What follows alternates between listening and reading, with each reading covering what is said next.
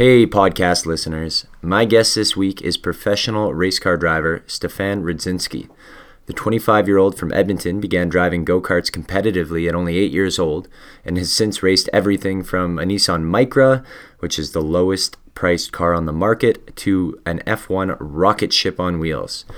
This week's episode was a little bit different. Uh, we recorded live on Facebook, so the pacing and the energy may seem a touch more frenetic than usual. Um, make sure to follow Stefan on Facebook to see the full length video, and you can find his name and his page by spelling it S T E F A N, last name R Z A D Z I N S K I.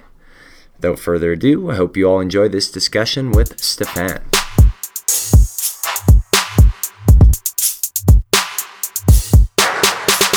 Stefan Rzadzinski. I practice that name a lot. Um, Stefan was nice enough to join me here on City of Champions podcast. He's got a exciting career, um, one that's uh, had his grip since you were eight years old, right? Yeah, that's when I started racing. So it's And- been a it's been a journey. And we'll get into uh, sort of all that backstory. But uh, tell us about the recent trip you just got back from. Yeah, so I just got back from uh, Sebring, Florida, where I did the first rounds of the 2018 Ultra 94 Porsche GT3 Cup Challenge Canada. that's a It's mouthful. mouthful. Okay, in, Yeah. lay, in layman's terms, and just so everyone is understanding of what this kind of is about, is I know nothing about racing, Yeah. so I reached out to Stefan about finding out. You know, I want to learn more about this industry, as I do in. City of hmm. Champions podcast. I'm just curious. I want to. I'm on a one man mission to get to know everyone in Edmonton. Yeah. So I'm starting off with the people who do really cool things, and you're one of them. So, so what was that race circuit involving? So it's uh it's the Porsche GT3 Cup Canada. It's uh, one of the top series in Canada, I would say. Um, super competitive, you know, top level drivers. Um, we had a race in Sebring, Florida. Uh, the rest of our season is in Canada, as the name might suggest. Okay, so But they just have the one in Florida. We had the one race where it was a crossover between the U.S. series and the Canadian series. okay. So um, that was the first round of the season in March. Weather's a little bit better down in Florida for racing. I bet. Uh, racing Porsches. So uh, from that, we did a, our first round, and then um, the next round is not till uh, May uh, at Mo- Canadian Tire Motorsports Park in just outside Toronto.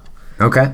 So it's my rookie season, rookie season in the series. I didn't drive the car until the practice day before the, the race day, so you know, Really? kind of a trial by fire, which is, is which for the people that do know me is nothing really new. But Right. uh, Had you driven that kind of car before, though? No, No, never. no, never the Porsche. You know, I've driven. I drove one time a couple generation previous Porsche Mhm. once on a on a. Yeah, that was it. That was On, it. on Not- the, str- on the street or on a track? on on the track, on the track. So I've Okay. driven, but I didn't have much time in anything like that. So Yeah. it's definitely uh, pretty new for me. Okay, so that's one question I had is how different is it driving a car on a track versus obviously I'm not talking about like a street car, but like if you ever got your hands on like a Ferrari or a Porsche or a Lambo like in the street, like what are you doing differently Yeah. there? I guess it's it's just a completely different world. I think I think as soon as as soon as you take anything to this the the circuit, it's you realize it's totally it's everything's backwards, right? Yeah. So uh, the level of what what you're doing on your goal of, of keeping momentum and pushing a car to the limits, you just you just can't safely do on the streets in any way. Right. So so Do you have to reel a- that in at all at all? I think it's it's so different that I like it almost doesn't even like correlate for me. Okay. Like I'm I'm I'm actually it sounds boring, but it's like I'm not a guy with a lot of speeding tickets. It's like I don't know, I'm like fairly boring on the streets. You know, Yeah. it's not. Because you can't afford to get your license taken away. Yeah, and you don't have a job. there- there is that. Yeah. Is also like it's just not. It's not the same, right? Right. It's so different. You know, it's like.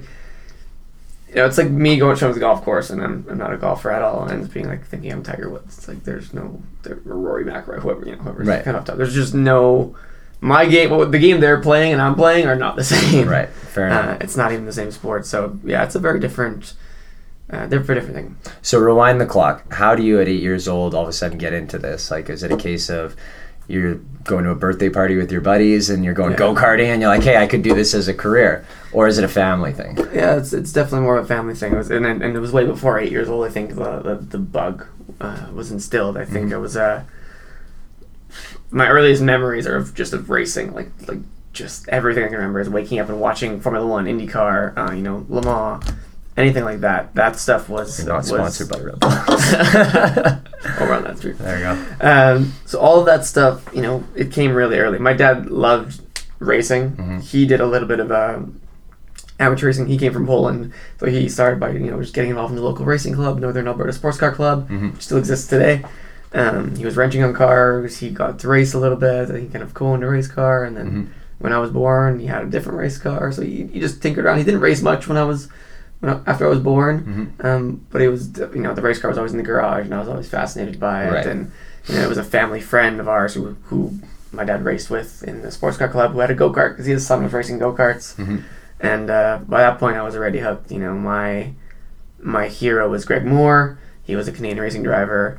Um, you know, he tragically passed away, unfortunately, in 1999. So I was six years old. Mhm.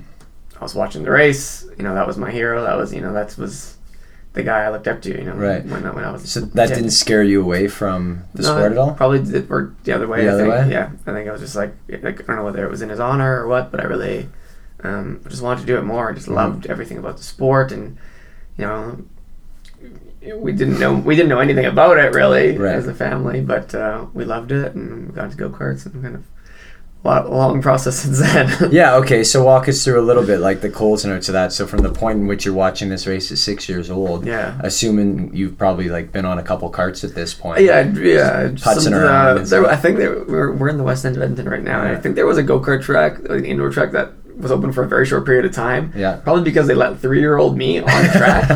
with Lost my their license? I don't think there was much safety going on, but Yeah. I remember my dad. That was the first time I got in a car. I was like three years old. Casualty of yeah. it's like yeah, good old days. Right. so yeah, I just you know from there it was just getting. We just we're local kart racers. My dreams were always like I'm a race car driver, I'm a Right. race car driver, but. You know, you're just racing out in Sarton Warburg. Mhm. There's a go kart track which has actually been revitalized the last few years. Yeah. And um, then I went to Stratotech Park, which was a facility that was fantastic, owned by Dan Beath, Mhm. out in um, Fort Saskatchewan, which was I, lived, I grew up in the north side of town, so it was only 15 minutes from home. So grew up karting there. Ended up, you know, some of my first jobs working there for Dan at the kart track. Um, one of my first jobs. I just was always all in on, on, on motorsports Mhm. and, and, and was trying to find a way. I didn't really know how, but you know, I had some good success in karts and it was just you know, the, the, the simplest way to put it is it's been like a lifelong obsession, you Right. know, and, and uh, I love it and I, there's nothing else, yeah, nothing else. So was it the infatuation with the vehicles themselves? Was it the competition side of it, or was it a little bit of both?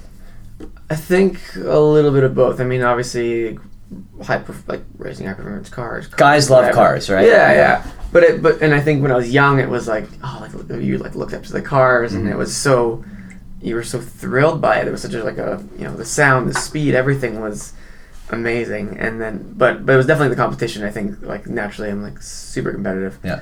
Um, so I think that side of it really drew me a lot to the sport, and and the the more I'm in it now, um, the more that side that side's what keep me keeps me going. Like the Right. the you don't want to like I love beautiful cars and I love you know fantastic machinery, hmm but you know fighting with the guys around you for the top spot that's to me that's everything like Right. you know it doesn't matter what we're racing so i raced Nissan Micras for three years hmm and you know not the fastest car you know cheapest msrp car I was gonna ask you about that. Okay, that's like um, Top Gear's reasonably priced. Yeah, car segment. exactly. So what's the what's the theory behind that circuit where you race like the lowest priced car on the market? No, it was it was um, it was cost effective for a lot of people. So a lot of like a lot of talent could find a way to race Mhm. without you know the budgets that cost.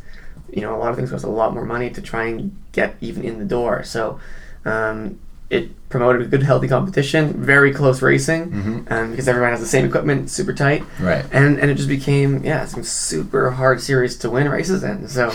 Um, you know, some of the best and most proud ones I've got are like, man, I remember winning that race, and it was like, took a lot out of me, like mentally, because that was Right. so hard. So I mean, some people laugh and say, oh, well, you know, it's not, you know, it's not the Porsches I'm maybe I'm racing this year, Right. but you know, full respect to like all those guys in the Nissan Micra Cup and and, and, and anywhere. Like, there's good guys everywhere you go. I think you realize that, you Yeah. know, as you get, get into the sport.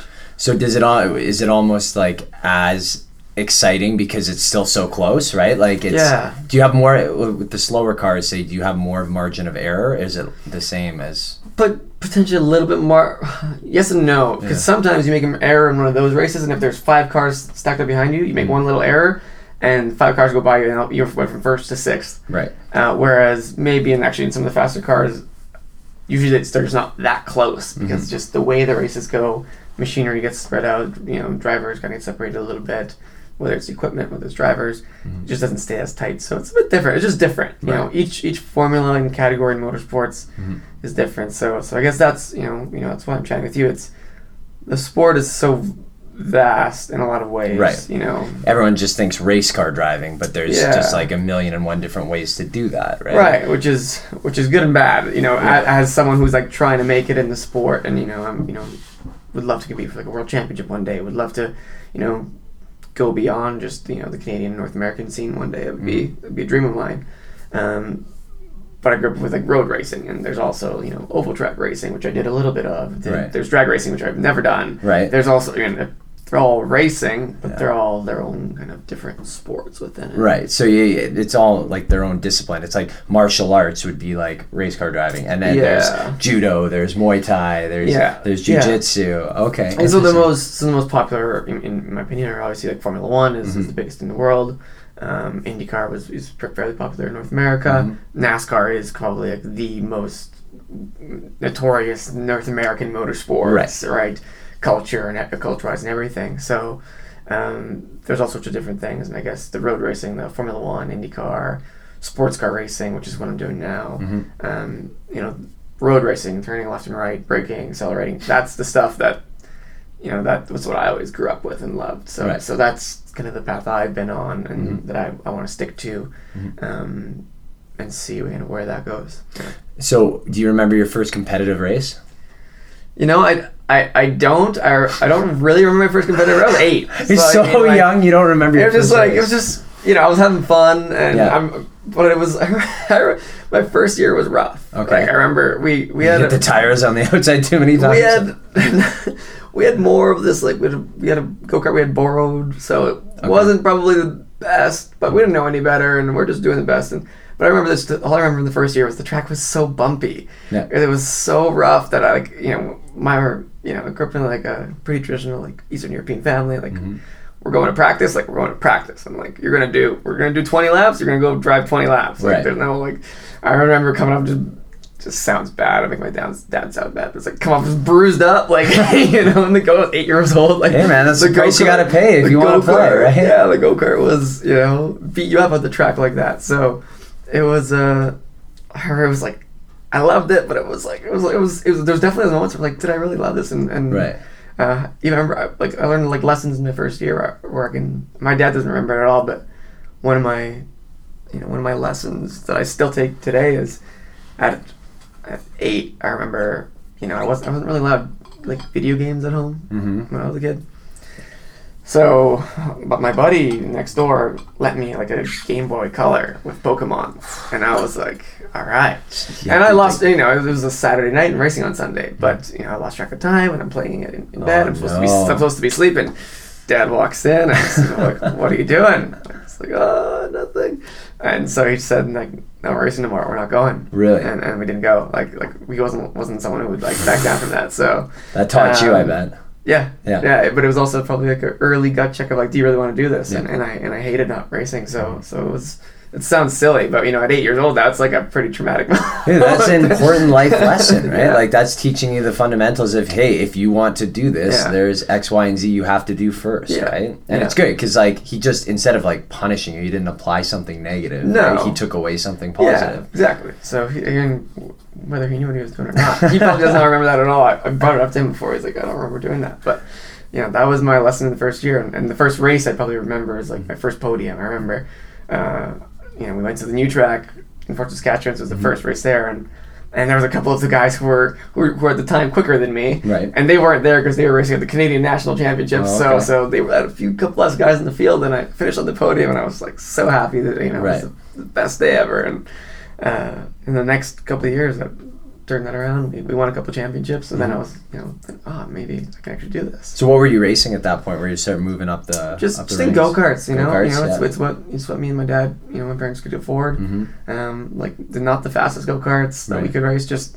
what was there for us. So they were, you know, like people would laugh almost like lawnmower engines, you know. But Yeah. we're still going sixty kilometers an hour. I was gonna say 60 kilometers an hour when you're that far from the ground is it's- like it seems pretty fast. It is, and and you you learn all the, the fundamentals of the sports. Like you're racing close, you're, Mm-hmm. Yeah. you're you're you're on the limit of the tire. So, you know, we did it very grassroots, but it was it was what it you know you could get away with it in those days. Actually, Right. you know, when I look at go karting nowadays, it's a totally another world. It's, it's very different. It's very professional now compared to what where, Yeah. you know the way we did it. It's interesting because like that really wasn't that long ago, right? You're 24. Yeah, I'm 24, but Yeah. it's changed a lot. Like I, I left go karting I think in 2008, and it was already starting to become different. Mhm. Um, where like we were being essentially, you know, priced out of it. You know, we couldn't Right. afford too much, and then it was like, all right, well.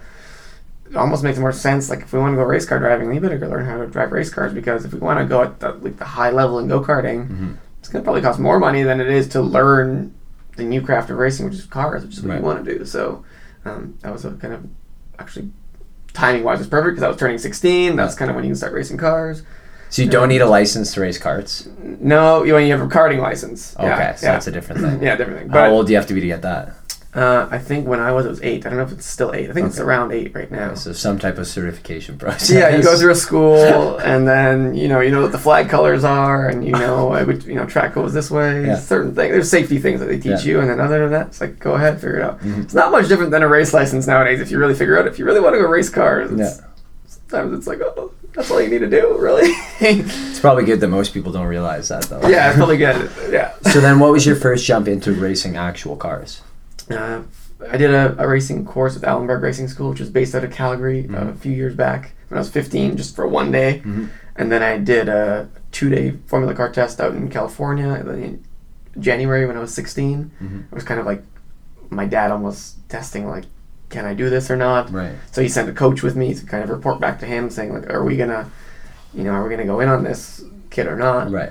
and uh, I did well. And then, but then it was it was up to me to, to really find the money to go racing, which I which I knew was going to be the case because racing cars is not exactly, you know, it's not cheap. And, No. And when you're a 16 year old kid, like you need to pay your, your way to Mhm. show up on the grid. So.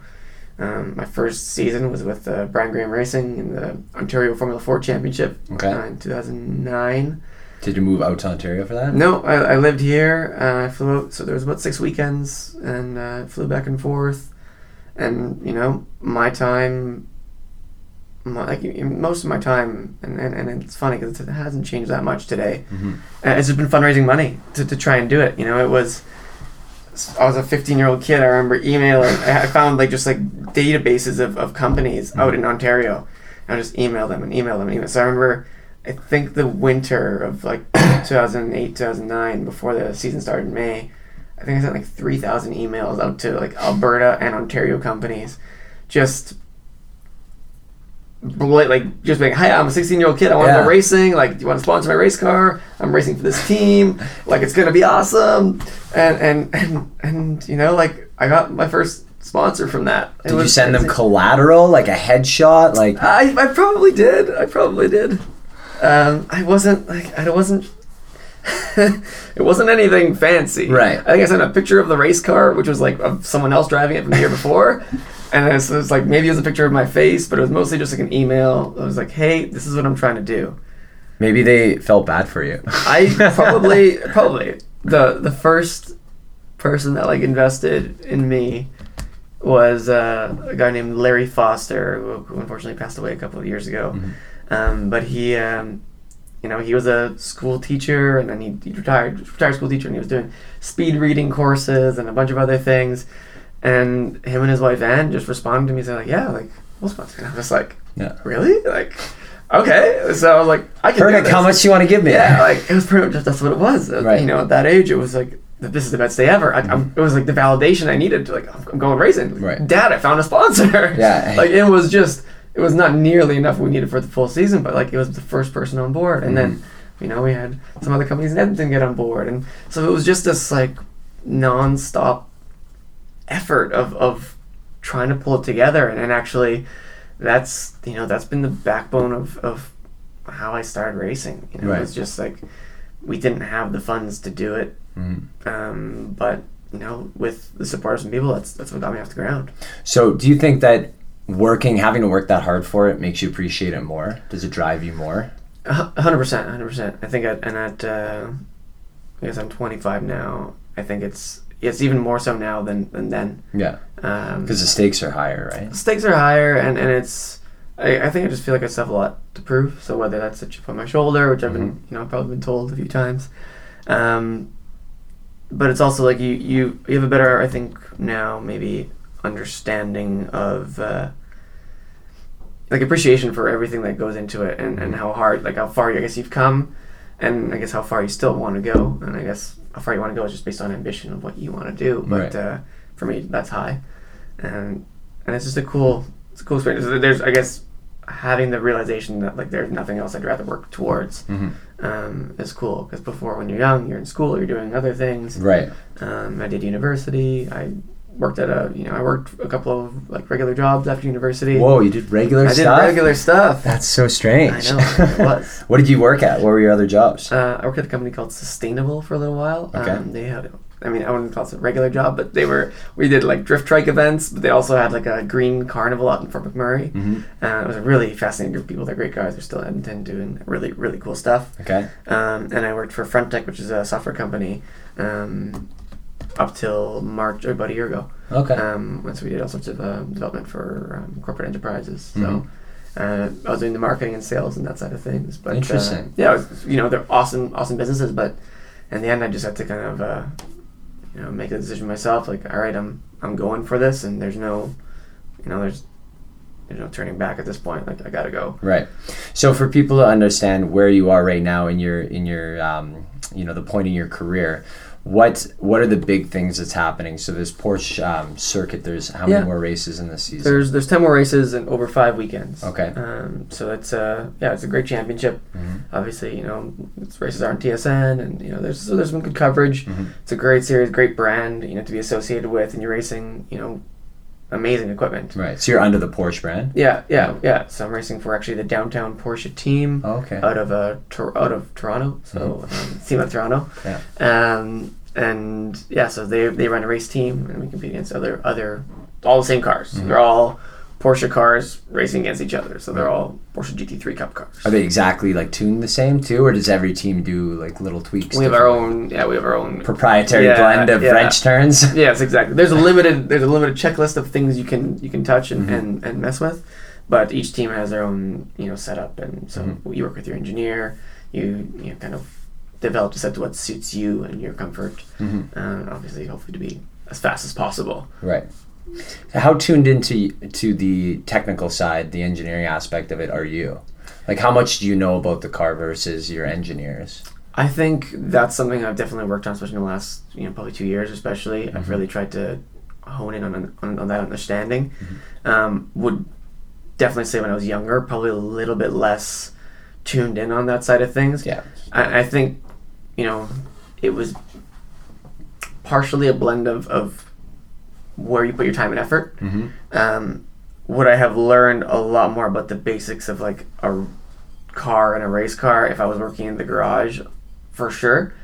Uh, would I have ever been able to do the level of racing that I was able to do so far if I was sitting in the garage? No, because I would have never been able. I would have never reached out to those businesses. I would have never reached out to the people that helped take me to those levels. Mm-hmm. So it's kind of it was a it was a trade off, and, and I've tried to spend a lot more time in the last few years to really hone in on that. So you know, this year I'm working really closely closely with my engineer.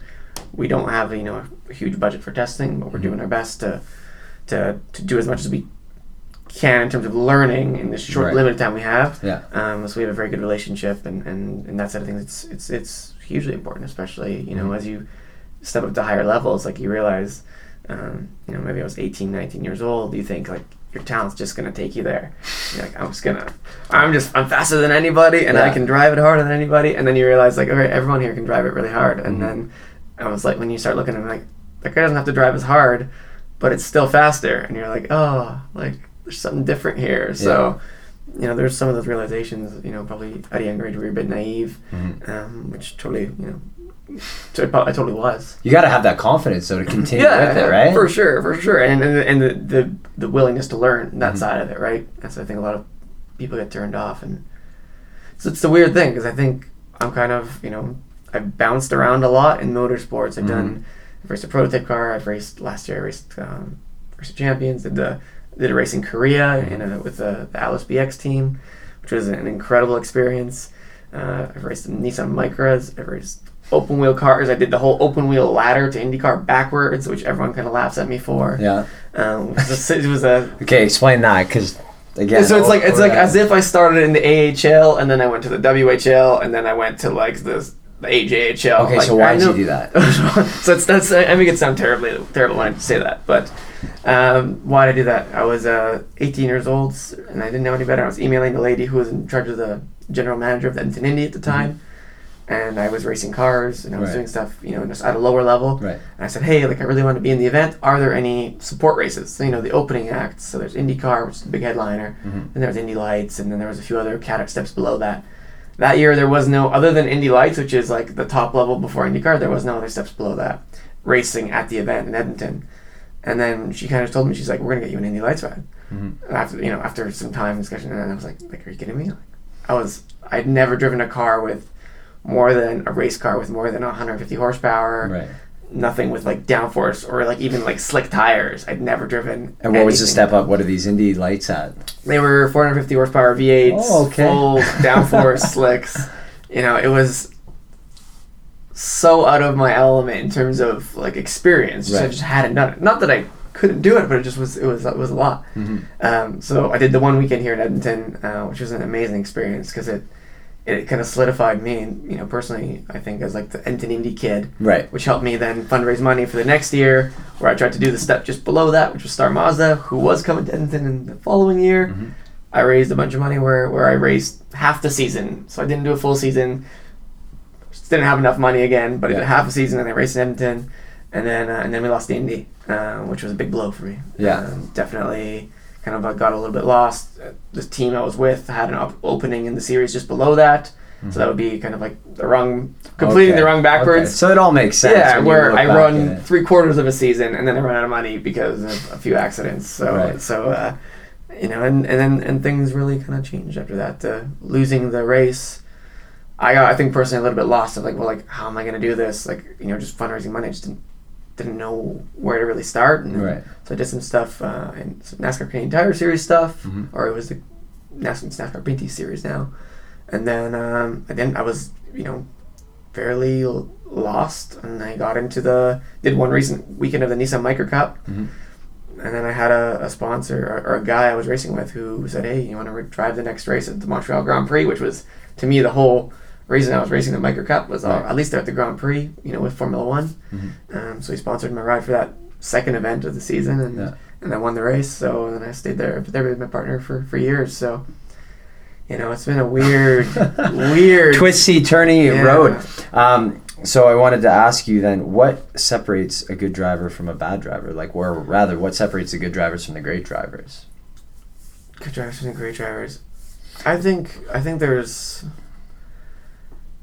you know in each category um, I think everyone kind of figures out you try and figure out what it takes to succeed because it's usually the fine little details in, in the category that that make the difference between that top step and maybe the top five or top 10 Mm-hmm. um, there's a lot of good drivers, and then I think finding the most out of that last little bit within your car and your crew. Mm-hmm. So it's very much having being able to have a good relationship. I think with your your team, obviously being able to take it to the limit, Mm-hmm.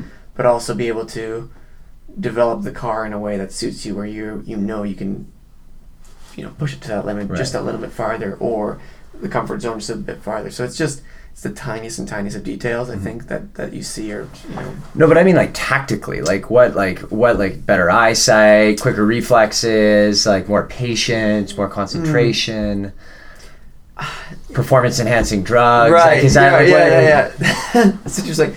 It's a weird sport in that sense, where where I think it's a huge, it's a huge mental sport. Mhm, you Of know? course, it's yeah. a huge. Like I think, you know, I I'm I'm believer in like the reflexes and everything, and and and all that stuff is relevant, and you can Mhm. train it all day long. Mhm. And we do, you know, and you see, you know, if you watch like IndyCar drivers or Formula One drivers or, or any of us, you know, can train. You're like, all right, these they're training hard, Right. but then there's still nothing like showing up in the race car. Because like I don't care, you can have like the most fit guy, and he can Mhm. still be lost in the car. He has the best reflexes, the best everything, the fast, you know, Right. the best endurance.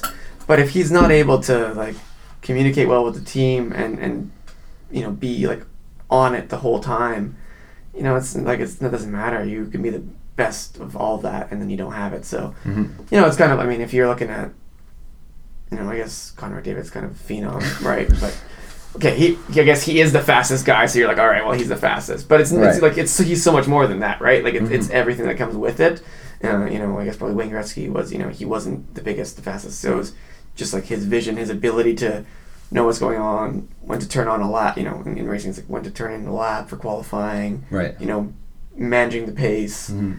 I think it's just it's become so much more of like the experience and understanding of, of I guess who you are as a driver and what, what package you have to work with, and then optimizing that as best as possible. Right. Okay.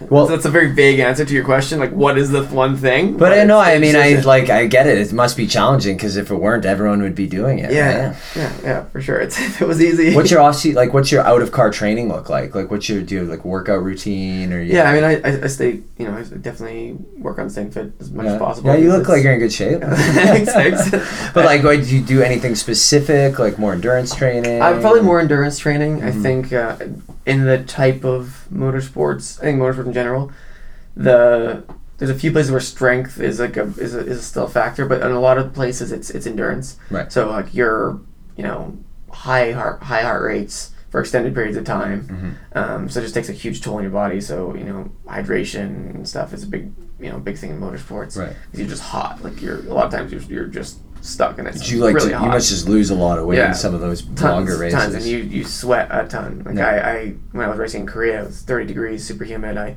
I got out of the car, my, my drinks bottle wasn't working.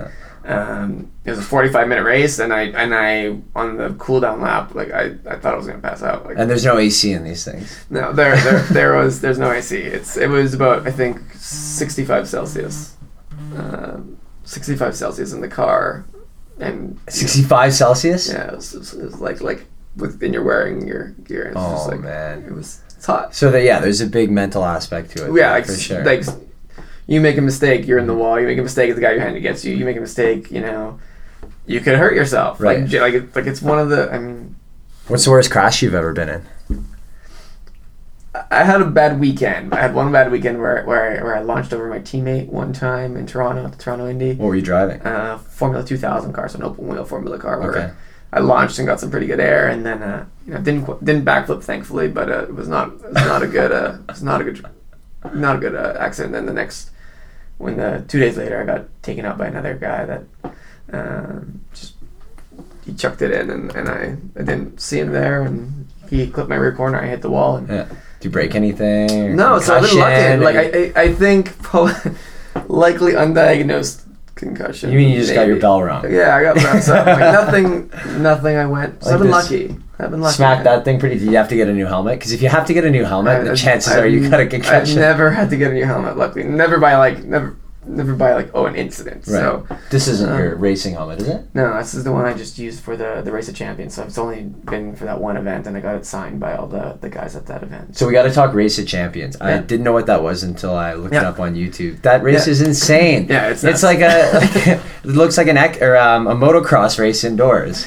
It is a it's a you know it's it's like a stadium circuit. Um, they think it's, a, it's like the All Star game for Yeah. motorsports. So you know we talked about earlier it's all these different kinds of motorsports, Mhm. and uh, and it's really the the showcase for all the top guys. It's Right. a great, fantastic event, a lot of fun. Um, and and I got voted in there last year thanks to so many. You know, Dude, that's insane. You got to tell that story. Yeah, it was it was it was you know it was, yeah. I said it, my, friends, some of my friends who have heard the story will, will laugh because Okay. they've heard it so many times. Yeah. But it's been the you know I was sitting in my office. Fuck office. 'em, they can turn it yeah, off. Exactly. There you go. There you go. So I, I uh, Sorry, guys. I don't mean that. Keep watching. the the the was sitting in my office at like 4 p.m. on a Wednesday, and then they said, "Oh, like you've been selected for this," and I, I'd entered online. Like you didn't think anything of it. You're like, "Ah, yeah." Right. You know, someone on Facebook told me to enter this contest. I was like, "Yeah, sure, whatever." Did it. Mhm. Didn't think about it. Got the email. Like, holy crap! Like I'm I'm I have a chance to get voted into this event. So, Right. but there was like an IndyCar driver who I was up against, and some other like media members who had like you know much bigger followings than I had. Mm-hmm. Um, but uh, I was like, I'm gonna, I'm gonna, I'm gonna win this thing. They didn't I- want it as bad as you I, definitely did not, and and it- and it was like, I was, I was thinking about earlier today. I think like like genuinely like part of me, the reason I went so all in on that, Mm-hmm. uh, on like I contacted every person I knew, like every single person that's ever talked to me. What if you were in my phone from some point in my life? Like I messaged you, and, Right. And and what I didn't care if I know you or not. I was like, I need this. Like Yeah. I need your help, and if you can help me, like like get on board or, or like don't talk to me. Like Right. I'm I'm doing this. Hey Rick, it's Stefan from grade three. What up, man? Like, how are pretty you? much, that was pretty much like like my phone. No, no, I don't need money. I just need your vote. yeah, yeah. My, my, my, my phone, like the true story, my, my, my phone broke. Like I had to go get a new phone because like couldn't send so many messages. Oh, it just once. crashed. It just like the systems were like like thousands of Yeah. messages and over days and Mhm. and and but it, you know people got behind me and I was you know so thankful for that. Mhm. Um, but it was I think the whole the reason why I went so all in was like I just I felt like I just had a lot to, something to prove, and I Mhm. knew I could do it. Like if I was given that chance, I knew like you know I'm not gonna be an idiot. I'm not gonna you know I'm not gonna let those people down, and I, and I know I can make myself and the people around me proud. Um, so I was very um, bullish on making sure that I was the guy, and and you know they left a little bit of room for interpretation whether if you had enough votes, like whether that was enough, because they may have still made a judge decision to pick someone else. So I was like.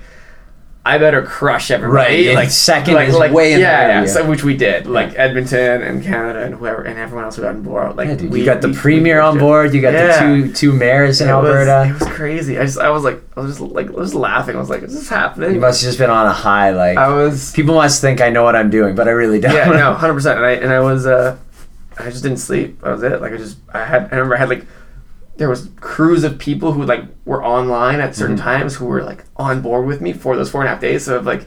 These people who kind of were like in my life randomly for those days who were like my support system. Had like a headquarters. like, and like no, it was like all virtual, right? Oh, Like like they were like because I was on the on the computer, so they were like they were trying to promote, and it was just like people I didn't know. It was it was people I didn't know. Dude, that's sweet. it was so cool. I was so lucky, and, and so Mm. I'm so thankful for those people to, to get me there. Because you know, once I was there, then it was like, all right, like all that's done. Just Right. like do the job, and uh, and it was super cool. So Mhm. you know, won two of the three races, which was nice, and I think it was really a real turning point for me, like mentally being like, all right, like I belong. I I belong, and also just like you gotta like just don't be uh, tiptoeing. Just Right. just go in, just do it, and like and because what do you have to lose? And and so it's a lot of factors that that go in on that, but you know you know generally a big reason is is this is my family. Like they put a lot for me to to have these opportunities in the sport, and uh, you know I have a little brother with autism, um, which I talk about a lot, Mhm. and where it's like he's definitely my biggest fan. Yeah. And uh, he, you know, I look at him. He's like he's he's likely never gonna be able to go after these things that I can. So it's like if I want to do this and if I'm trying, like why, like just go, Yeah. just do it, right? So uh, that was a big thing for me. It was just like like why not? Like the worst thing is that I, like it doesn't work out, and and I'm really not afraid of like failing in front of everyone. Mhm. But it's like what if we succeed and that's the plan it's like it's not really like i'm gonna find a way Yeah. um so it's kind of like i'm at a point now where like, i feel like the conversation is more like get in or get out like Yeah. You got go. nothing to lose now, yeah right? yeah 100% Um, so during the time down in Florida for Race of Champions, uh, I heard a story. You got to tell a story about jumping in the limo with uh, with Sebastian Vettel.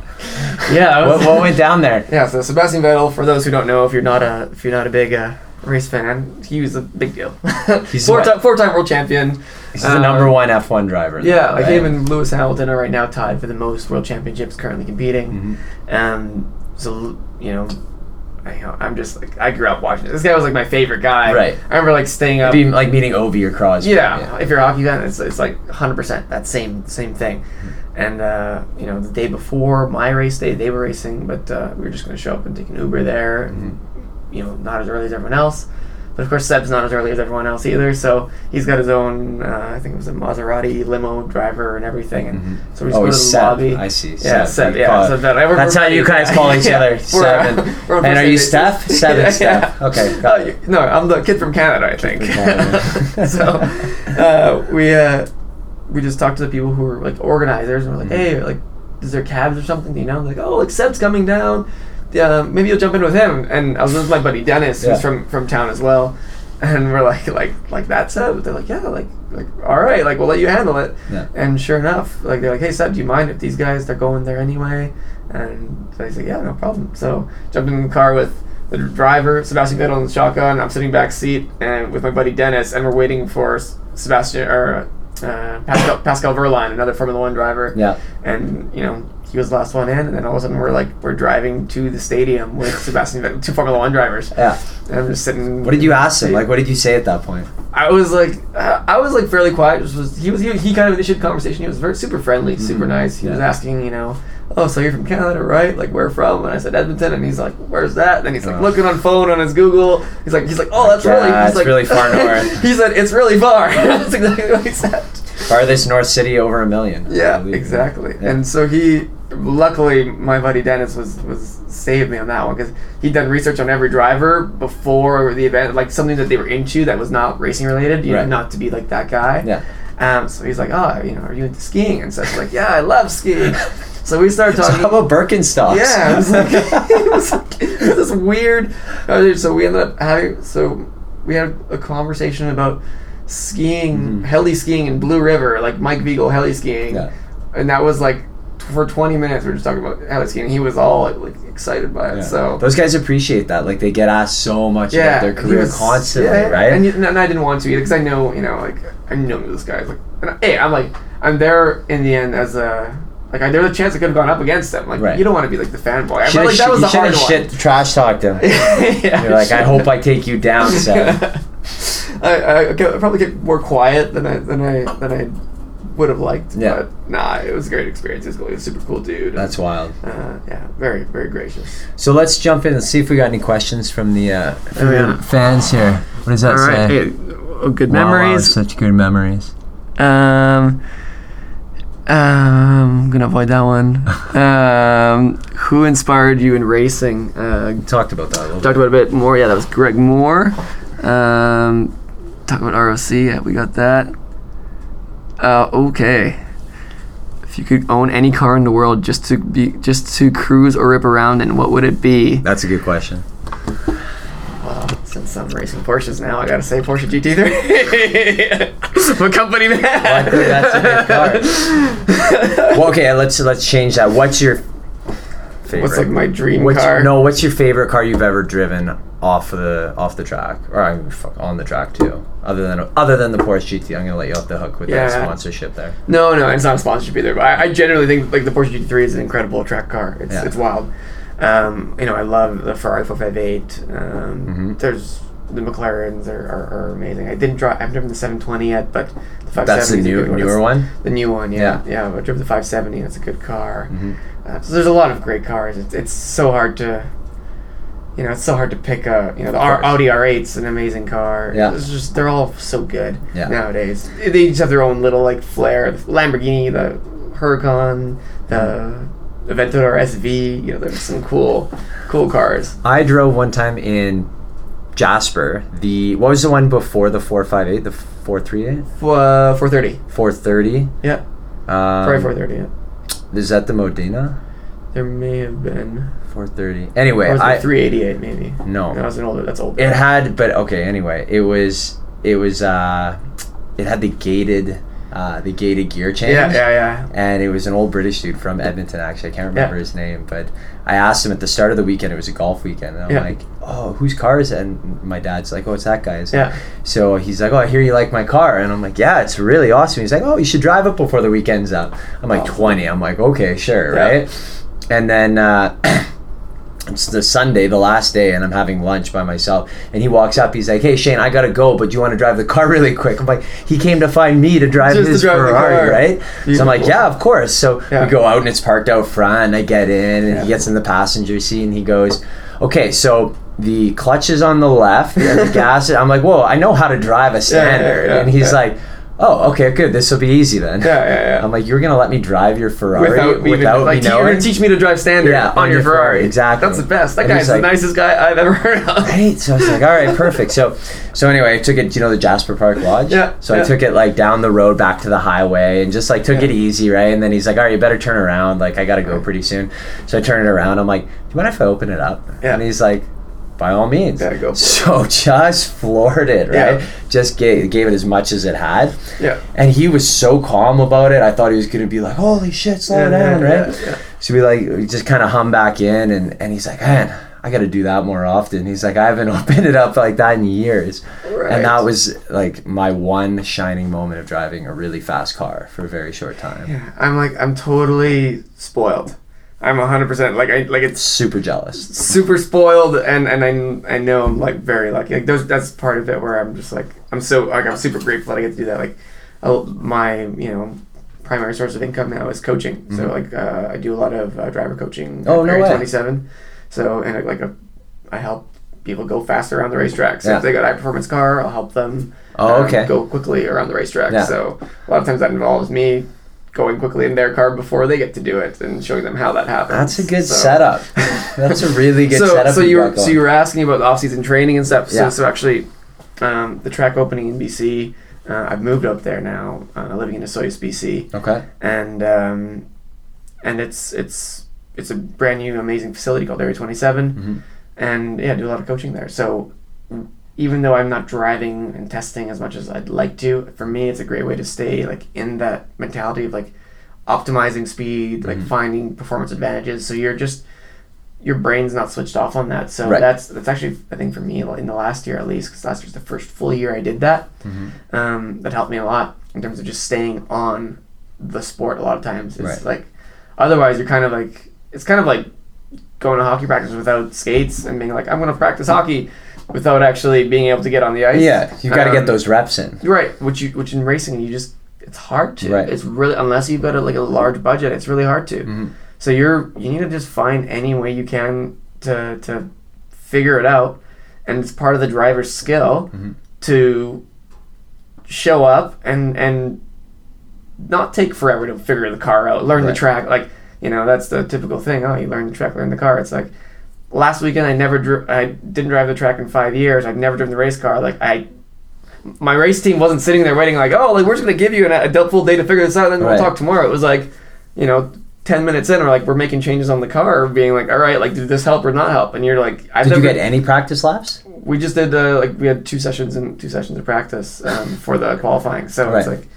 At that point, you're just trying to dial the car into how, how it feels comfortable for you, so that you can, in the end, take it to the its limit. Yeah. Um, What do you even look for at that point? Like, are you just turning harder? Are you hitting the throttle harder? Like, what are the what are the specifics there? it's uh it's it's ev- it's everything it's, it's how the car responds to like the weight transfer Mhm. so like the racing in the end for me it's, it's just like the the four tires are your four, is your contact patch Yeah. so you're trying to optimize speed along those four tires for the duration of the race if you do that well you win Right. um so how the car takes load on throttle how the car brakes how the car responds to steering inputs you know certain cars are very sensitive on turn ins some certain cars need a bit more Right. certain cars you need to trail brake in, which is Mhm. like a technical term that you know drive the car in with the brakes and then let off. So like there's all sorts of little things, Right.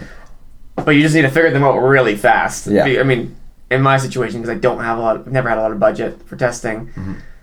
And I've just been forced into those situations. So like Mhm. last year, my, my mantra was race everything, and I, I did. I raced a Formula car. I raced in Korea. I Mhm. raced prototype cars. I raced um, the Nissan Micra. Mhm. It was literally and race of champions. It was literally everything, and I was just like trying to be like, all right, there's no, just figure it out, just figure it out. And, and then for me, I think it helped it developed, developed me as a driver because you just learn to adapt really quickly, and, and it's everything. It's it's yeah, like it's how does it respond to throttle, how does it respond to brake, steering inputs, and in the end, like, are you taking the tire to the limit? In the Right. end, car's a car is a car. You, Yeah. you can take it to the limit if you figure it out. Right. It's just about doing that Right. as fast as possible. So there's in any car and track combination, there would always be an optimal line and speed, like based on the limits of the car. Yeah. There'd always be like a maximal optimal like way to drive that and track. it's it's like it varies like slightly, but in, in like for unless you're super into it, you're gonna say, oh, they're all taking the same line, and that's essentially right. Like Mm-hmm. Certain cars might take a slightly different line, Right. but that's once you're into like the fine details. In general, there's the best way around the track. So you know the track, it kind of helps Mm-hmm. because you know, all right, this is where I need to be. Bumps here, avoid those. You know, stay away from that. Like Speed bumps over you there. know, Don't hit those right, guys. Potholes, which Yeah. like exist on racetracks, on, really? not. I mean, like you know, we raced in Sebring, which is like World War II air, airfield, so it's not the smoothest track. That's unbelievable. They don't Um, like patch them up, or they Sometimes do. they, they do, but then they like you know race cars. They literally like race cars literally like rip up. It's a lot of surface. force. Yeah, I bet. So it's it's yeah, it's part of it, man. It's it's part of learning and it's part of being a driver. So um, I wanted to ask, uh, what about VR when it comes to training? Is that a thing that's been implemented um, that would help? I think it's starting. You know, once I think they're getting better. I my buddy has has a VR headset. You need like the full simulator to actually get like what you get from the car, though, right? even then, like like I, they use it, and I think there's great. Like you can take, you can learn tracks. Mm-hmm. You can you, there's there's things you definitely can learn from the simulator and VR and all these things. There's just something about that feel that you lose. Obviously, like Right. you you've been in it. You like you crash the car in the VR. It doesn't hurt. It doesn't feel like you know. It's different when you're going into tur- like at Sebring last week when you're driving the car for the first time Mhm. and you're going into like turn 17, which is like a notoriously bumpy corner with no runoff. It's all walls around. Yeah. The corner is probably you know 160 kilometers an hour, and you're the car you're going over the bumps and you're just like you're coming into there at 270 kilometers an hour, like there's nothing. I don't care what you practice. Like, there's nothing that prepares you for that like moment of like, all right, I'm actually doing. Like, I'm committing. Right. Commit yourself to doing it until you actually just do it. So, so it's a great tool, and I think like in terms of simulation and, and mm-hmm. data engineering, and, and there's there's a lot to be gained on it. Um, but there's still that element that I don't think you'll ever replace, where it's like. There's self like we all have self preservation, and there's certain things that like Right. you turn off when you go racing. Like Oh, I you bet. for sure have to be like Because I bet you hesitation can be a serious detriment, right? Worst yeah. thing, worst thing you can do. Like you have to be very direct, very like decisive on, on any like move. You know, if you try and pass a guy and then kind of think about it and back out halfway, usually that's when accidents Just caught in the middle, right? Yeah, you. It's just like you go for it or you don't. Yeah. Same way normal driving too. Yeah, very very true, very true. If you start to think about it, it, it goes. It goes Okay, let's see if we got another question here. All right. Scroll up. 'Cause I got a bunch, but I want to give these guys a chance. Um, what was the experience of the race of champions? Uh, the world champions. Everyone t- honestly treated me awesome. Um, what are you up to this summer? Porsche GT3 Cup. I'm gonna just hammer through some of these. Oh boy. Feel free to elaborate on any of them. What are the green ones? Oh, it's just oh, those people are watching. Um, Wishing great success. Wow, these are nice comments. yeah, thank you. My engineer, Cyril Ma, we are dying to know what happened in Miami after Sebring. That's not important. That's the dirt. We went to bed early. And you're over 21. It was nice and calm. Okay, if there's no more there, Uh, no, talk about your biggest fan, my brother. Um, am I working on my promo or do I have a crew working on this? I am working on this all alone. Uh, I had a little bit of help with a couple of videos that were put together recently, but in general, I've been doing so that. if you're volunteering yourself, all good. right. If, Yeah. if you if you if you you know, I've actually thought about that a lot. It's like trying to Dude, just hire an intern. Right. Just go back to NAIT, be like, look, I'm a successful. You to NAIT, right? Or MacEwan? MacEwan, yeah. Go back to MacEwan and just say, Yeah. look, I'm a successful graduate and alumni Yeah. of your program. Yeah. I'm doing interesting things, and I would provide a very unique work opportunity Yeah. for one of your students. Yeah. Like, no one's gonna ever get that job. Like, screw going to intern for, I don't know, some Yeah. like random marketing company. Like, to get to be your intern would be pretty cool. I guess I just like I'm. It's I guess I'm so like we're so tight on budget. Everything is trying to go to the race program. That I'm trying to find a way to like make it all No, you don't pay work. interns. Oh, you don't pay interns. No. Okay, well then. No, that's the best part. If somebody's out there Just leave it that wants to help me, uh, But that's the thing. There's so many talented people, like specifically with videographers too. Like, Right. if you go out there and you can source people who just want the opportunity to shoot cool stuff, right? Right. I mean, maybe you have to cover like a little bit of their Oh, expenses, sure, but you're I'm not giving them a per diem or anything like that. you know, I, I honestly I'd love to, to to get to the point where I'm able to do this as like a proper business where, where I have a bit of support and, and assistance because I think the building the brand and everything is, is crucial and you know so that's the thing about motorsports it's like you're your own brand you're your own marketing you're your own fundraising It's like you're, you're, your an driving. athlete, but also like an entrepreneur. It's a 100%. very much like an even 100%. split of those two. it's huh? a you know, if not like 70 30 in terms of the business side of it Yeah. um, I would say like I, I probably relate to and learn more from my friends who are in business Mm-hmm. um, just because that's kind of the similar things I guess I deal with Mm-hmm. um, so for me that's a really you know that's a really important part of, of what I do Yeah. it doesn't happen any other way with I, I, I don't get to get on on the ice on the track Mm-hmm. uh, if I don't have I guess like a budget supporting me until you're you know maybe picked up by one of the big you know manufacturers which is obviously like a you know huge gold mine Mm-hmm. um, to work with the manufacturer you know help them in the end sell a lot of cars Right. but also be able to go test properly and, and, and just help them with their agenda and their program that's, uh, it's for sure a dream of mine So do you have a manager, an agent, like all those things? Are you ser- you running I'm, all I'm that like, I'm like I'm like indie. It's like it's like super like I'm eh, all independent. Dude, that's amazing. So Yeah. the spot is open. yeah, yeah. Okay, like, like for sure, there is if there is a talented person out there, then uh, who wants to be like my agent. Guarantee you, we're gonna we're gonna find one. We're gonna we're gonna work on this. So you you live in a Osoyoos now, you said. Yes. So how long are you in Edmonton for? Uh, I'm in town for the week. Just for the week? Yeah. yeah Well, thank you for making the time for Yeah. this. That's This awesome. is day one in It's Day. yeah, yeah. Like meeting four or five. Yeah, it's been good. And um, and so, what does your summer look like? You got the Porsche Cup, but um, Yeah. like how how many races per like twice a weekend? You said 10, Yeah, 10 races, five weekends. Yes. Yeah. that's correct. And so, when is that go until? And is it every weekend or is it every? Is it every It's uh, it's throughout. So I think we've got uh, around in May at Canadian Tire Motorsports Park outside Toronto. okay. We've got around in June at the Montreal Grand Prix. So if you're going to the Montreal Grand Prix, we'll be racing there. I'm not, but the, thank you. The Toronto Indy. if we have videographer, Where's the closest like- one to Edmonton?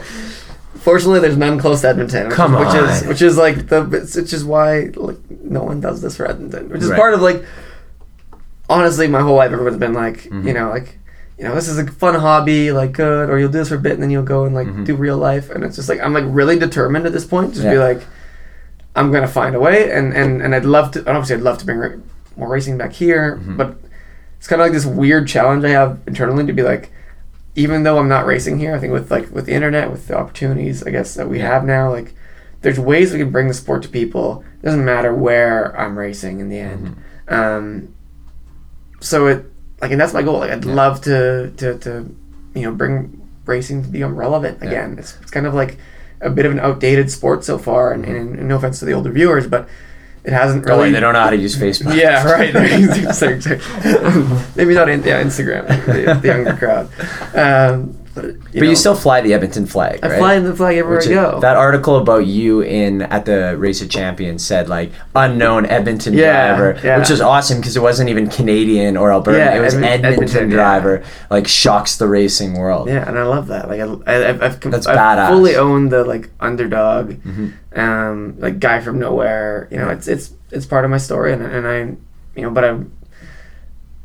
I have a lot to prove. I Mm-hmm. think I think that's like there's a a lot that I wanted to accomplish and do, and where it's like people think like, oh, the Porsche Cup's like this is your end goal, this is it. Like, no, like I don't. No, I don't just getting started, Just, right? Yeah, I just feel like I'm getting started, and I feel like, you know, last year I guess would have been the first year where I really fully went like back to being all in on it Mm-hmm. because I had that time of kind of like, what am I doing? Like, I'm supposed to get a real job in real life, and, Right.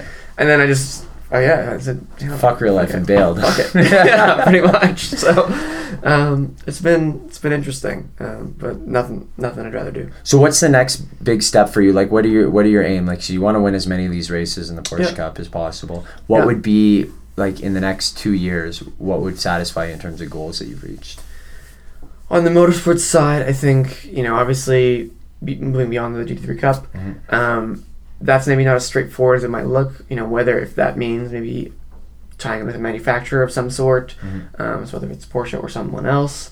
Um, that's something that's interesting to me. And what does that mean? You just become a driver under their under brand? their banner. Yeah, Yeah. yeah. So So, wherever they they would decide what races you go to Okay. and, and, and what uh, direction you go, kind of. So you become under their their banner. That's that would be really cool. Right. Is there a concern when you do that that they just sort of stockpile drivers like in the system and then don't actually give you sufficient opportunity To- to show go- yourself? to go drive? For sure, I think that there may be you know, but usually I think from what I've seen, most times they don't keep too many spares or reserves, Right. or you're called in from you know an independent team. Mm-hmm. You know, so that would be like a dream of mine to become like a factory driver Yeah. of some sort, and like, you know. I'm personally very interested in what's happening in like the electric racing world. You Right. know, like I, I went to Formula E in Hong Kong in December. No way. Um, I'd love to get on the grid in Formula E somehow. You know, that's uh, so there's a lot of manufacturers there. So it's again, they've got their drivers, and, and it's very like, it's a very tough world to crack in. Like the politics of it are, are Right. very difficult. Right. But uh, You mean, play well in China and Japan. you know, you, you like- do good over yeah, there. I mean, you know, it's uh, it's it's part of the, like for me. I think it's, it's it, there's part of it where it's like the harder it is, it's almost like more appealing to be like, Mm-hmm. Yeah, of well, course. well, like, yeah, or like if someone tells me I can't do it, it's like, yeah, well, like maybe not, maybe, maybe we'll find a way, right? So it's just I think it's just that way at work. Mm-hmm. It's just like if it's more difficult, then I'm probably more inclined to fight for it and Right. find a way to do it. Yeah. Um, it's a good outlook to have. it helps. It's helped, and it's like it helped me put together this Porsche ride. You know, it was a last minute deal, came together, um, and I'm really thankful for the people. You know, like uh, you know, there was there's a couple Edmonton companies like Christensen Developments and Goldmark Diesel have been supporters of mine since I was a really young kid. Um, but I've had support from all over the place, from you know Area 27. There's a brewer brewery in Saskatchewan, Rebellion Brewing Companies. I'm Yeah. a beer sponsor now, which Nice, is awesome. awesome. Um, for after the race. for after Enjoy the race. Yes, it's, which I think is awesome. I hope we get to do some like cool promo stuff with them this year. Yeah. Um, got a Algical and uh, and a mortgage company, Canadian Mortgage Experts out of Vancouver. So Awesome. it's been a range no stone unturned, right? you know, it's uh, it's been awesome, and there's hopefully we have some more partnerships that Mm-hmm. that turn out. But uh, I'm kind of at that point where it's like get in or get in or get out. We're doing Right. this, and like I want to see how far we can take it. Yeah. Talk, talk about the what was it called? The road to twenty four or the race, Race to to twenty four 24. that didn't end up happening. Yeah, it was weird because it was kind of like all this hype. Mm-hmm. They were telling us like I had my I checked in for my flight to to Hold on. So quick backstory so Yeah. people understand. Like, tell, what was the, the backstory for Race to 24. So it was a contest. 24 drivers from around the world were picked. we are all going to go for this reality TV show that was all online for Netflix and whatever. Then one of us was going to race at the 24 Hours of Le Mans, which is one of the biggest races in the world, and I was one of the 24 picked. Yeah. Um, and so I was like, okay. It was one of, again one of those online things you enter, don't think about it, and all of a sudden you get an email, and then you're like, there's like racing is like Hollywood. You're like, you, there's a lot of like crooked people for sure. So you're kind of always like guard up whenever anyone Yeah. says you're like, oh, it's an amazing opportunity. Right, you're like, too good to be true Yeah, yeah. You're always like, no way, no way, no chance. Yeah. Um, so that was what it was initially. I was like, no, this doesn't sound right. Mm-hmm. And but then all of a sudden, like, you got flight details, flights booked, like, and then on the day I was leaving, like, I checked into my flight, like, it's happening, like, Yeah. like the flights are paid. I've got it, like, I'm like, it's real now, like, Mm-hmm. it's, it's actually real. And uh, and then they just like the producers like called and they're like, hey, like, don't get on that flight. I'm like, I'm get if my name is on, I'm getting on that flight. Like, Yeah. I'm like, I. I don't know what's going on here, but I'm getting on that flight. Right. And then, uh, but sure enough, like all of a sudden, like my my tickets were gone, like Oh, disappeared. man. That's so Then- annoying. and then, uh, and then the next day, the producers are like, uh, yeah, like the team's not responding to us. Mm-hmm. You know, uh, we'll let you know, but we're supposed to come on the weekend now. I'm like, okay. But in my head, I'm like, something's up, like Right. not good. And then we never heard again from anybody. It like, just fell out. The bottom dis- fell out. like disappeared completely. Nothing, like no news. So what happened? Their sponsorship got dropped, I- and like I watched the mon- trailer. something to do with money, realistically, if I'm honest. Like someone, money course. Mm-hmm. didn't come through somewhere, and they committed to a lot of stuff because it was going to be an insane program if it went through the way. I watched way the it did. trailer. It looked so cool. It was a cool and like where they were. They were going to send us to Switzerland to do training camp, and then to Yeah. Dubai, and then to Japan and Portugal, and I was like, Yeah. all right, this is going to be awesome either way. Something like that would be really big for the race world, right? Like I to give that all access sort of like not campy reality TV, but Yeah. like, like real look at you know what happens, how it all goes down, like, Yeah, the and I training think and the is, like- competition, and That's part of what I'm, I guess, trying to share. I guess like I don't know if people actually like care about motorsports in the end, and like, but I'd rather talk to people who don't. Like, I, mm. I think, you know, I like I mentioned, I relate more to the people who are just like they're just stri- striving for whatever it is that they're doing. That's like you know that they're doing it on their own or they're fighting for, whether it's in business, whether it's like artists, whether it's you know whoever. Um, athletes, you know, I, I can relate to that stuff. So I think Right. it's super cool when I guess I meet people who are kind of doing something unique or different, and they've found a way to make it work on their own. That's not the traditional sense because I've, I've far in in you know, for- in Edmonton, I know my career is far from traditional, Mm-hmm. but even in the racing world, like my career is definitely not like the guy who's like taking the path and Yeah. was scouted by McLaren at 12 years old. Like, it's just that's not my it's Right. not my reality, but I'm not complaining about it. And you Mm-hmm. know, you talk about you know, motorsports, a big part of it's budget and, and money, and and it's a tired story in the sport. Uh, Mm-hmm. so like, you know, in the end, my situation is my situation. I'm gonna try and get make the most out of what we have Right. for sure. If we had more money, if we had you know, hundred million dollar budget, I could do a lot of, things. I could make sure that we're prepared to the very best Right. to do it, whatever we're doing.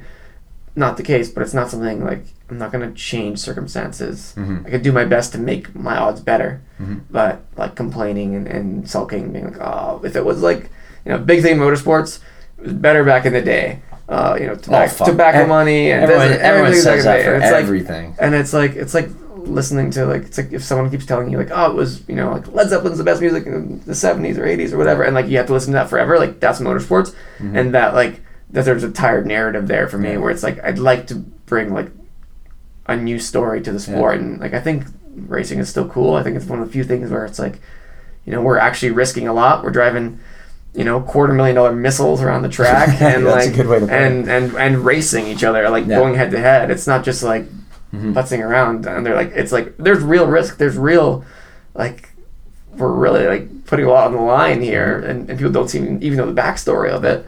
Um whereas like i think that's that's something that i think a lot of people can re- relate to or at least like be interested in. Uh, and i just don't think we're telling our story very well or not well enough. Yeah. um, so I want like part of my internal mission is like yeah I obviously want to like go as far as I can in motorsports, but the other part of it is like I want to bring attention and awareness to what we're doing. Yeah.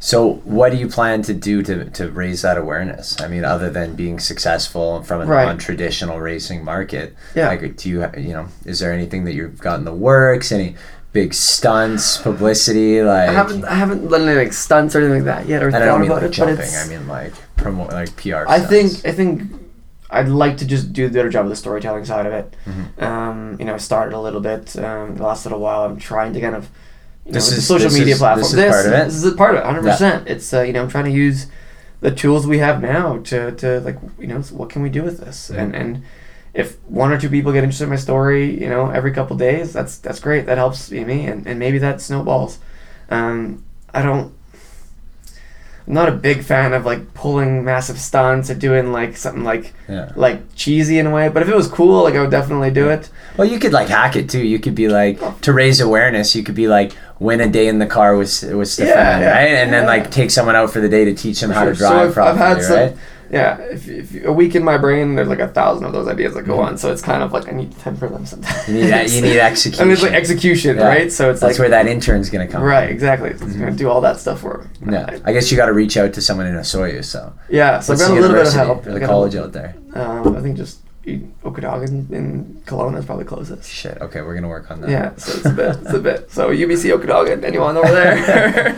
I, I don't think I have a big following from the UBC Okanagan. Not crowd yet, Yeah. Not yet. Like that's such a good spot for racing, right? Like the summers are so beautiful. Yeah, like, long summers. People like to go out and do things, and like yeah, it's great to be on the lake, but Yeah. like if you have like a Yeah, I remember being a kid, being like, if I could only, if I only had a real job here and I could like live here, that'd be awesome. Yeah. And it's like, I'm Still don't I'm have a real job. Don't- a real job, but like I'm doing racing stuff. Yeah. And I'm looking at Okanagan, so for now at least I am. It's it's been good. awesome. Um, so plans for for promotion, you know, more stuff like this, more Mhm. storytelling. Mhm. Try to do a better job, you know, outreach. If I can collaborate with other people who are doing things, it's definitely interesting to me. Mhm. Um, yeah, just anything I can do to kind of help. You know, someone might get interested in the story. Yeah, I think uh, I think you're doing a pretty good job. Do we have any uh, Any, more questions there? Okay, here I got one for you. Yeah. Who's your go-to character in Mario Kart? Toad? Toad. Yes, yes, Toad. I don't know why. Yeah, because he's the little and fast, yeah, right? He's a fast guy. I don't Yeah. I don't know if he's actually faster, but I figured he was. I always thought so too. right? lighter. Like, yeah, you got to think. I was never Bowser. No, he's a bad guy.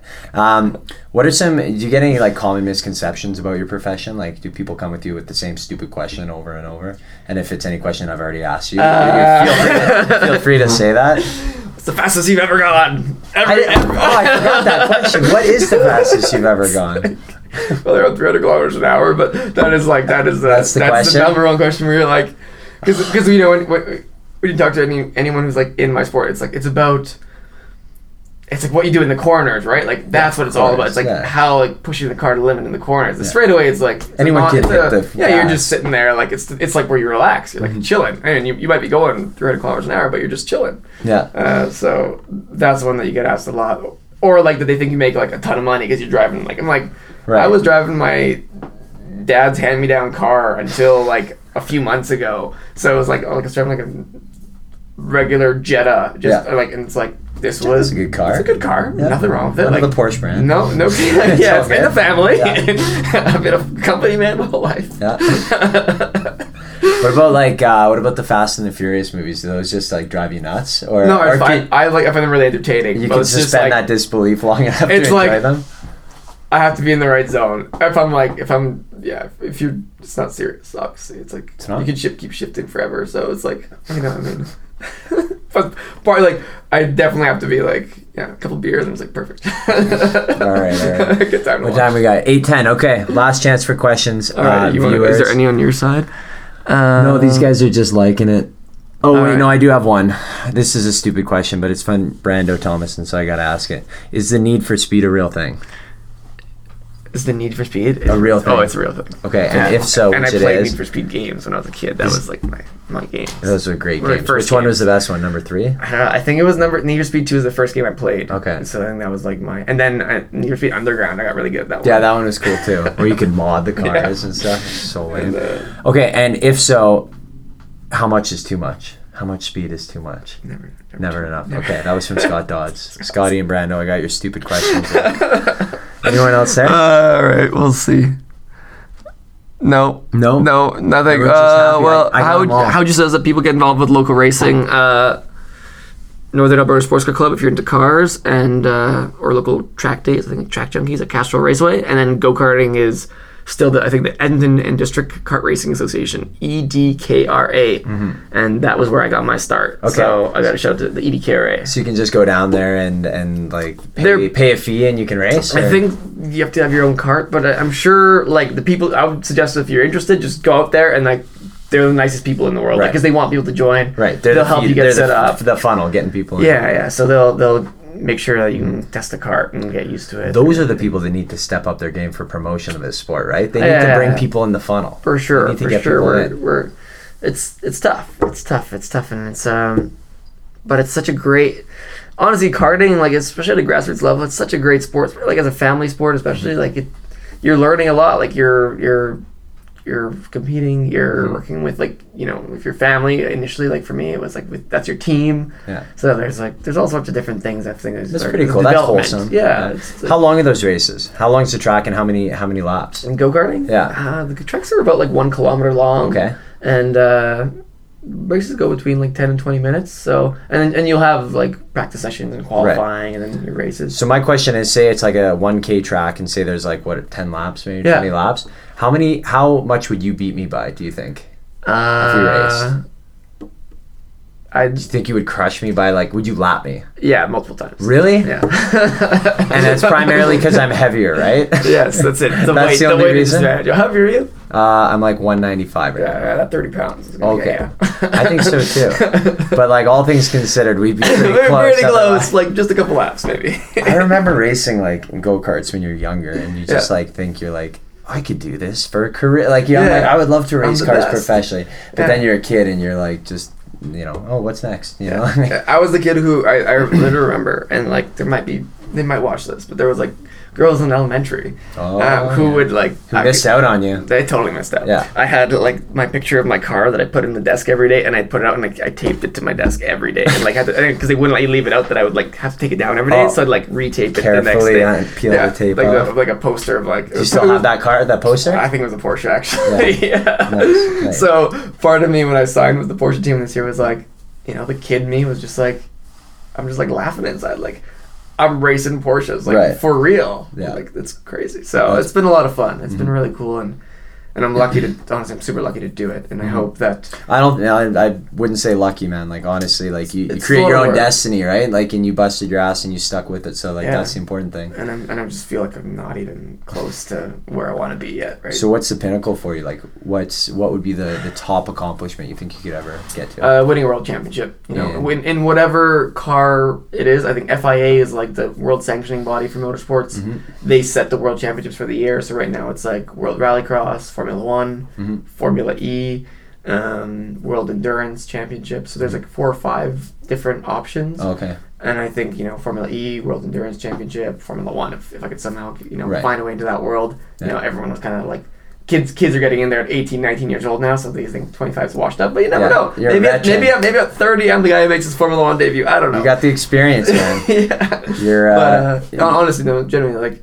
competing for a world championship is like is that would be the dream of mine for sure, for sure. Like Yeah. lining up with the Canadian flag, coming from Edmonton, and just be like, you know, I, I grew up in the north side of Edmonton, and, and like showing up on a grid, racing for a world championship. That's the coolest thing. That'd be badass. Are there are there any really successful like worldwide um, Canadian racers, or have there been in the past, like who have been the best in the world? Yeah, yeah. So like I guess Jacques Villeneuve was our our only Canadian Formula One world champion. hmm Um, you know, How long ago did he win? He won in 1997. Okay, so Um, a, you know, it's a been while ago. 20, 21 years now. Mhm. Um, his dad Gilles Villeneuve was like a, was like an icon, a Canadian icon. He, he kind of, you know, he paved the way for Canadian motorsports, and probably a lot of people fall in love with the sport because they just loved Gilles because he was so like charismatic and chaotic on the racetrack. Like if Right. you watch Gilles Villeneuve videos, it's just he's, he's a madman on the track. Um, we've had a lot of other good drivers that probably didn't have the opportunity. Greg Moore was potentially a world champion that passed away too soon. Mhm.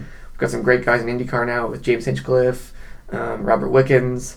Um, you know, honestly, I think some of the guys I compete with in uh, the Porsche GT3 Cup are some of the top guys that are that don't get the credit that they deserve. Mhm. Um, you know, there's my one buddy Scott Hargrove out of Vancouver. He's a young Canadian talent who's uh, racing in, in a different sports car series called the Pirelli World Challenge with Porsche as well. Mhm. Um, you know, there's a lot of talent in Canadian motorsports that's just it's frustrating that that we all kind of get stuck or there's a point where we're it feels like we don't progress.